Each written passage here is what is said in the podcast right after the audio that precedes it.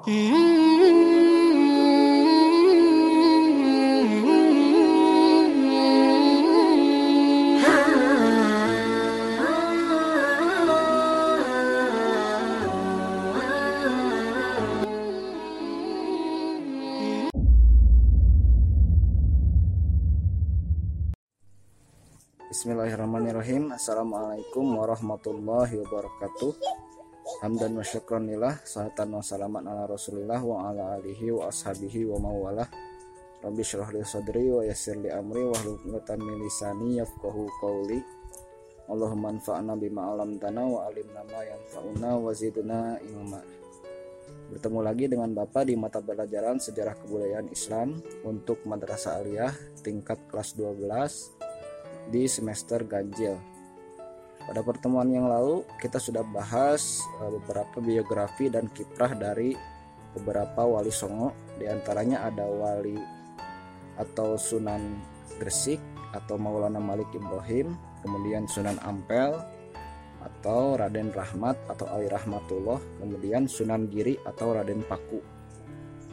Pada pertemuan ini kita akan membahas tiga lagi wali songo yang kiprahnya lebih luas, terutama dalam hal kebudayaan. Ada nama Sunan Bonang, kemudian ada juga nama Sunan Kalijaga, dan yang terakhir ada nama Sunan Gunung Jati. Nah, profil ketiganya ini sangat penting untuk diketahui agar kalian bisa memahami sejarah Wali Songo secara utuh. Kira-kira bagaimana pembahasannya? Mari kita bahas dan silahkan diperhatikan pada pemaparan berikutnya. Baik, untuk pertemuan kali ini kita akan membahas tiga wali ya. Kemarin kita sudah bahas Sunan Gresik, Sunan Ampel dan Sunan Giri. Tentu Bapak harap eh, kalian bisa masih mengingat materi tersebut eh, agar bisa eh, berkesinambungan dengan apa yang akan Bapak bahas pada kali ini. Untuk kali ini kita akan membahas biografi dan kiprah Wali Songo dari tiga wali yaitu adalah Sunan Bonang, Sunan Kalijaga, dan Sunan Gunung Jati.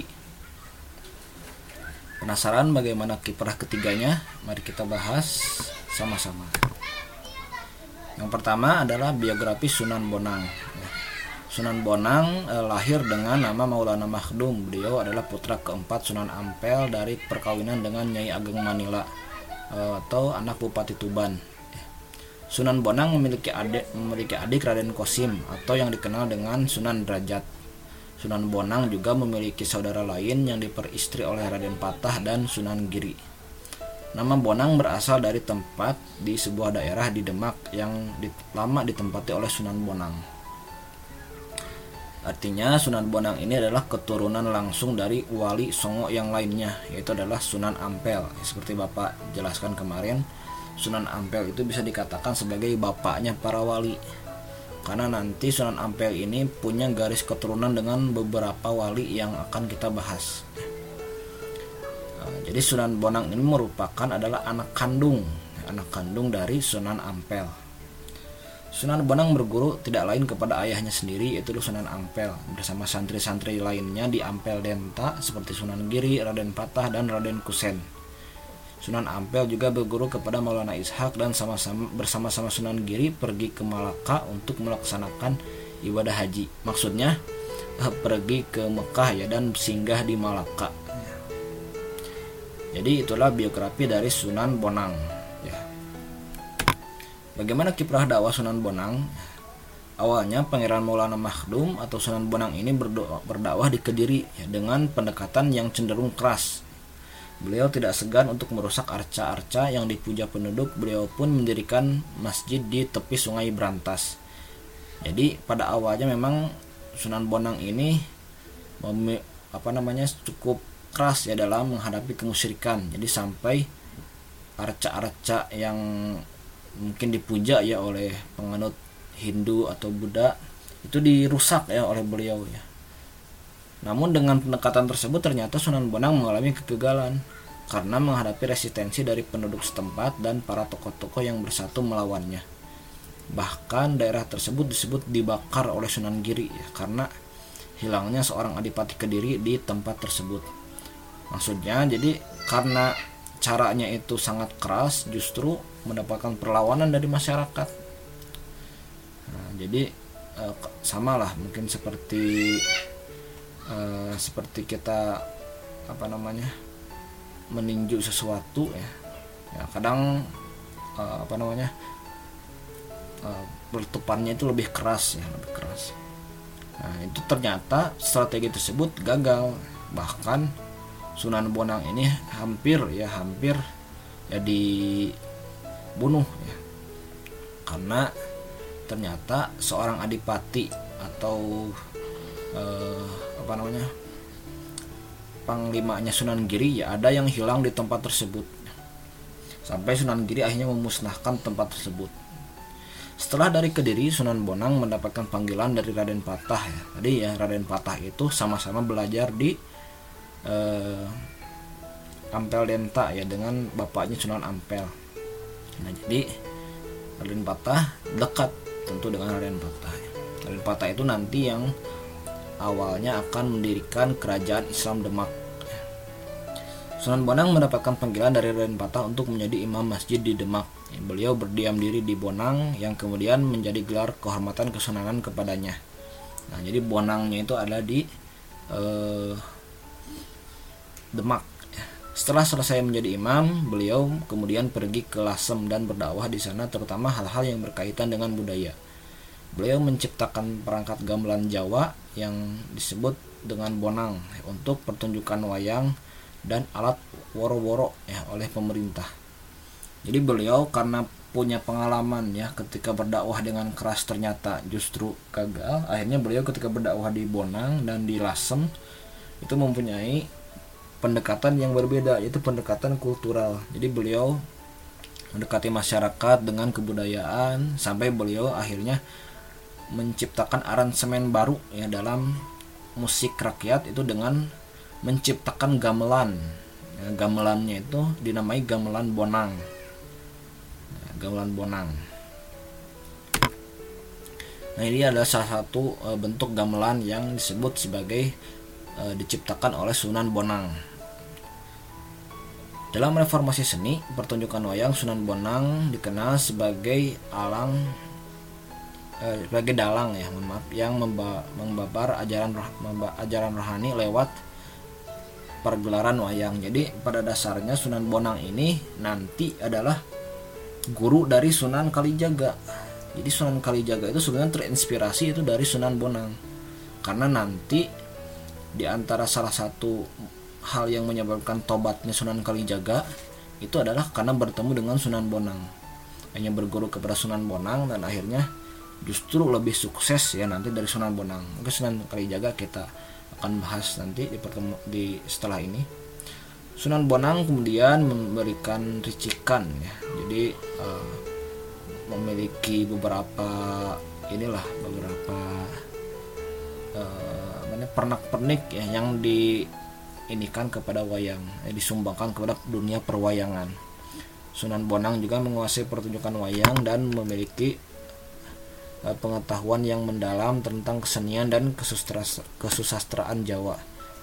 Ini tentu di tempuh karena beliau merupakan e, keturunan dari ibunya ya terutama ibunya Nyai Ageng Manila itu adalah sebagai penguasa Tuban Kidung yang terkenal adalah Kidung Bonang ya beliau e, menciptakan sebuah kidung e, kidung itu seperti lagu lir-ilir ya.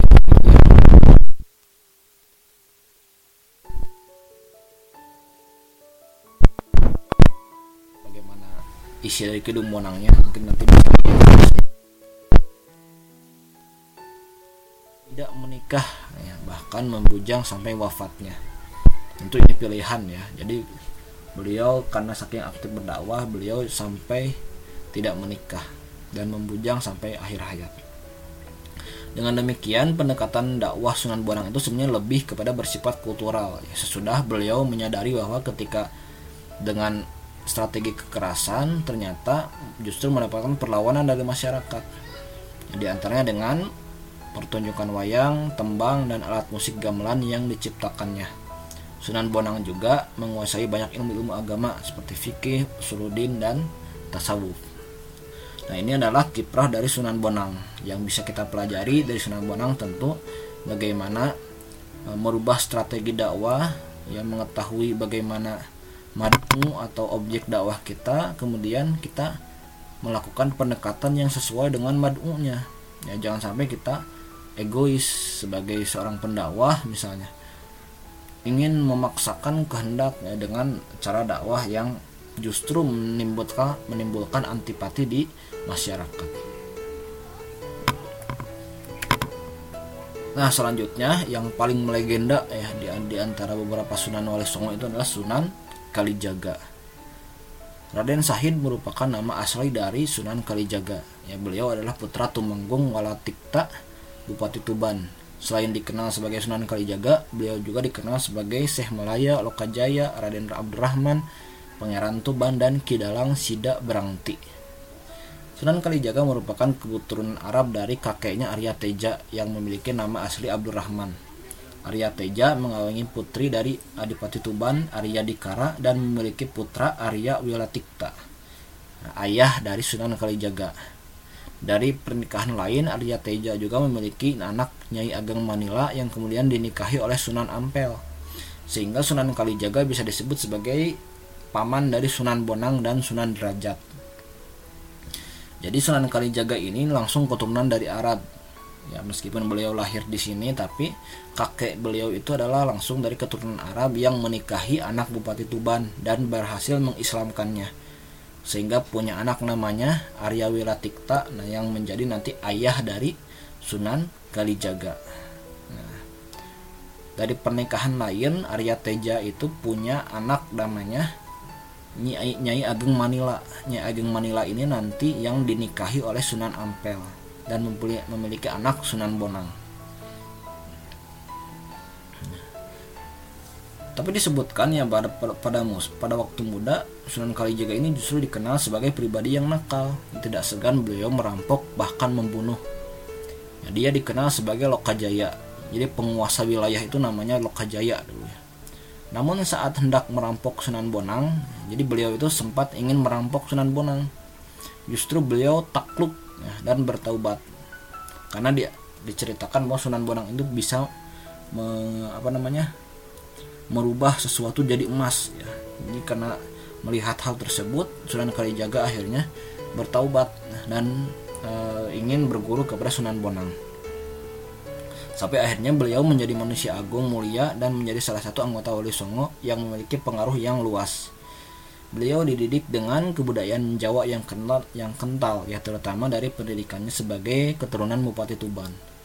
Bahkan kalian bisa dilihat ya uh, wajah dan apa namanya pakaian dari Sunan Kalijaga ini sangat berbeda dari sunan-sunan yang lain, sangat Jawani sekali. Kalau bahasanya Jawani sekali. Bagaimana dong kiprah dakwah Sunan Kalijaga? Ya Sunan Kalijaga melalui dakwah di Cirebon. Jadi awal dakwahnya itu justru di Cirebon ya. Tepatnya di desa Kalijaga ya untuk mengislamkan penduduk Indramayu dan Pamanukan.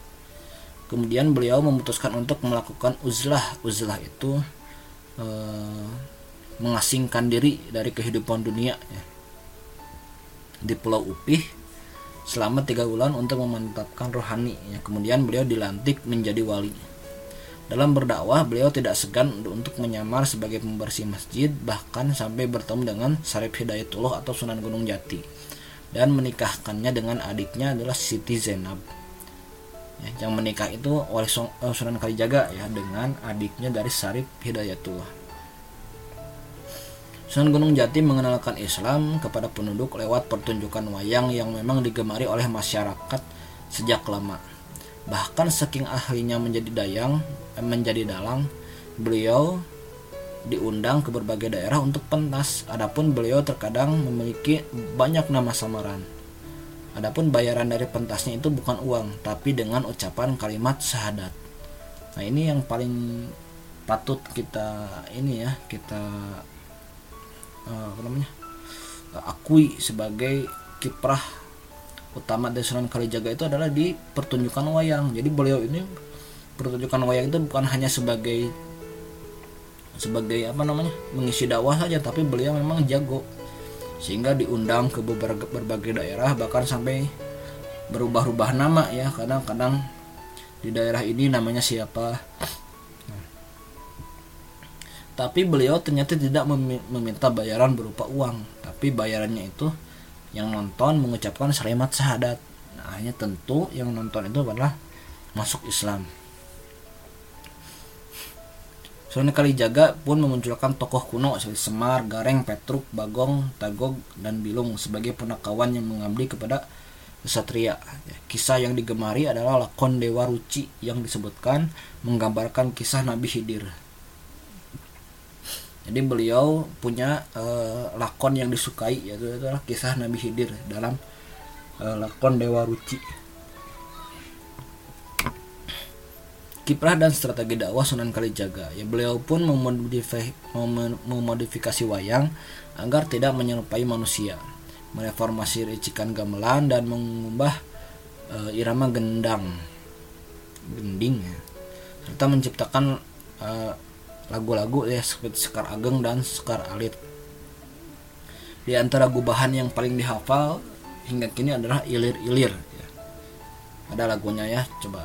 Lir ilir lir ilir. Nah itu selanjutnya silakan di apa namanya dicari. Itu adalah salah satu contoh uh, gubahan dari Sunan Kalijaga yang sampai sekarang itu banyak dilakukan eh, nah, beliau termasuk wali yang paling luas dan besar pengaruhnya di kalangan masyarakat. Bahkan beliau dikenal pula dengan pemacah paman cangah men-men artinya tukang dongeng keliling penari topeng ya desain pakaian perancang alat-alat pertanian penasihat sultan pelindung rohani kepala daerah dan masih banyak sebagainya. Jadi beliau ini saking banyak multi talenta ya. Jadi beliau e, memang memang sangat diandalkan dalam berbagai bidang. Bahkan disebutkan pakaian Jawa yang dipakai oleh Sunan Kalijaga ini ya ini adalah rancangan beliau banyak dipakai oleh orang-orang Jawa sekarang. Sunan Kalijaga juga disebutkan menyebarkan tarekat Satariyah dan Akmaliyah. Di antara ajaran tarekat itu adalah ajaran tentang mujahadah, murokobah, dan musyahadah.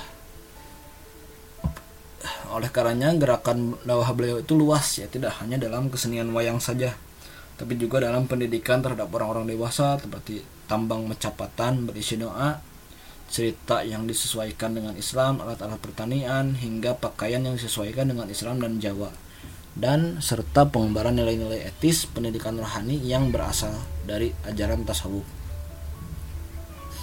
Jadi salah satu wali yang memang paling luas cakupan dakwahnya itu adalah Sunan Kalijaga. Ya, beliau eh, selain dalam wayang beliau juga memiliki gubahan macapatan ya jadi isi lagu tapi isinya doa sebenarnya doa kepada Allah Subhanahu Taala. Mungkin orang-orang dulu ya nggak nyadar bahwa itu tuh doa. Tapi sekarang kalau kita e, bedah kembali ternyata isinya itu doa. Itu adalah strategi dakwah yang dimiliki oleh Sunan Kalijaga. Itu adalah Sunan yang paling legendaris. Oke selanjutnya adalah Sunan Gunung Jati. Nah ini yang paling dekat dengan Jawa Barat ya, itu di Cirebon. Sunan Gunung Jati atau Sarip Hidayatullah nama kecilnya adalah merupakan hasil pernikahan dari Nyai Rara Santang, anak Prabu Siliwangi.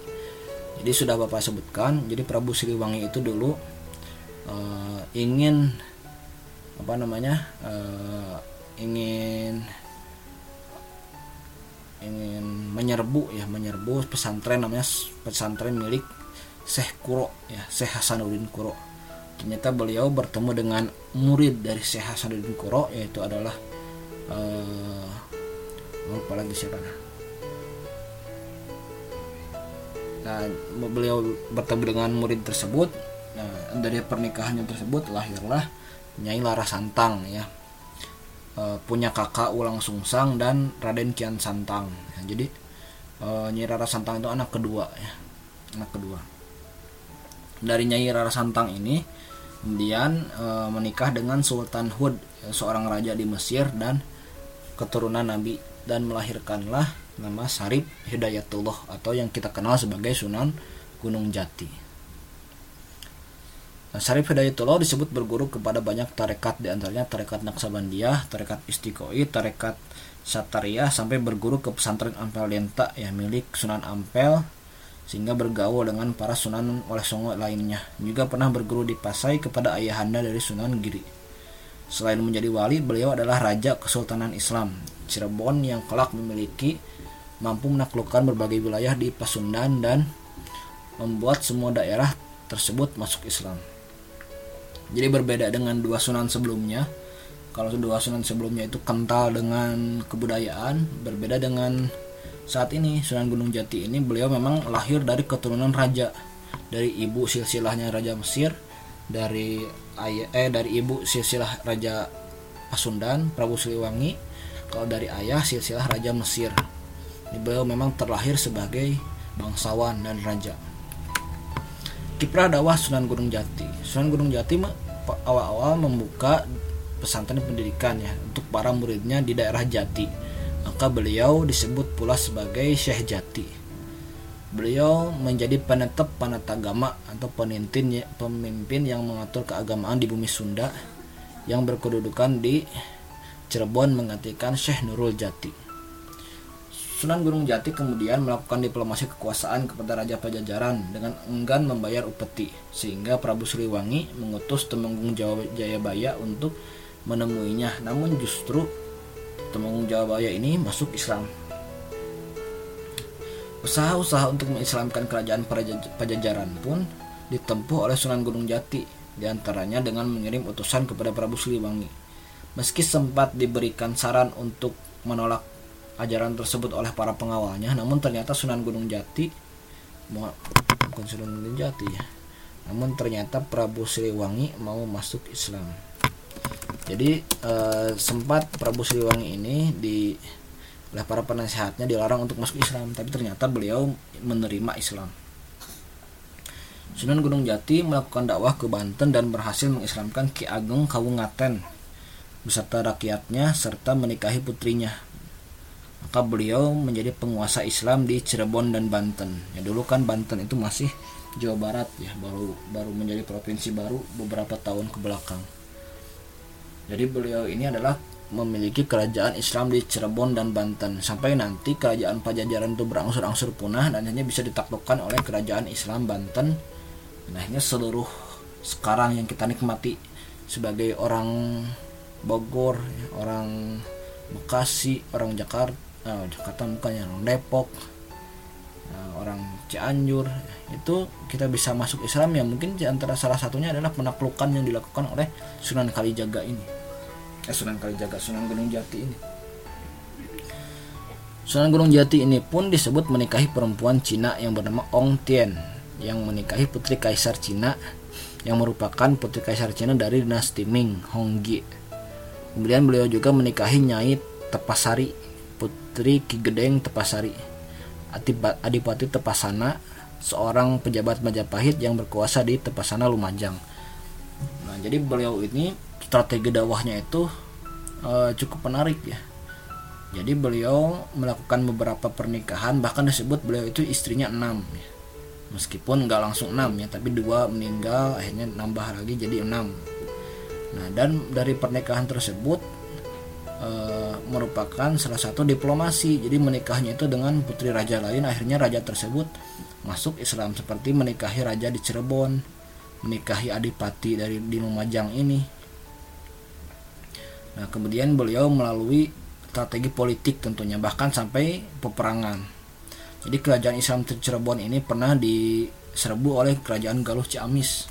Ya, jadi Galuh ini menganggap bahwa dia itu adalah uh, pewaris pajajaran tahta Pasundan maka ketika ada Islam Cirebon akhirnya diserang kerajaan Islam Cirebon. Tapi justru kerajaan Galuh ini kalah akhirnya justru rakyat rakyatnya masuk Islam.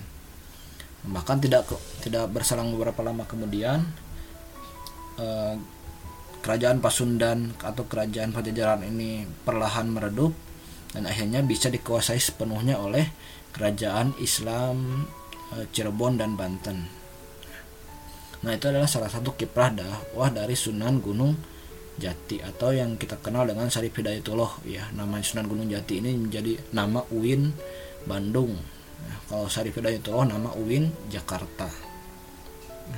Nah, nama UIN Cirebon nah itu Syekh Nurjati itu nama guru ya guru dari Sunan Gunung Jati. Nah, kalau sekarang kan udah jadi udah jadi UIN ya di Cirebon UIN Cirebon namanya Syekh Nurjati itu guru dari Sunan Gunung Jati Oke, uh, mungkin cukup uh, yang bisa Bapak uh, terangkan pada kesempatan kali ini. Uh, Bila bisa bilhak, khairat. Wassalamualaikum warahmatullahi wabarakatuh.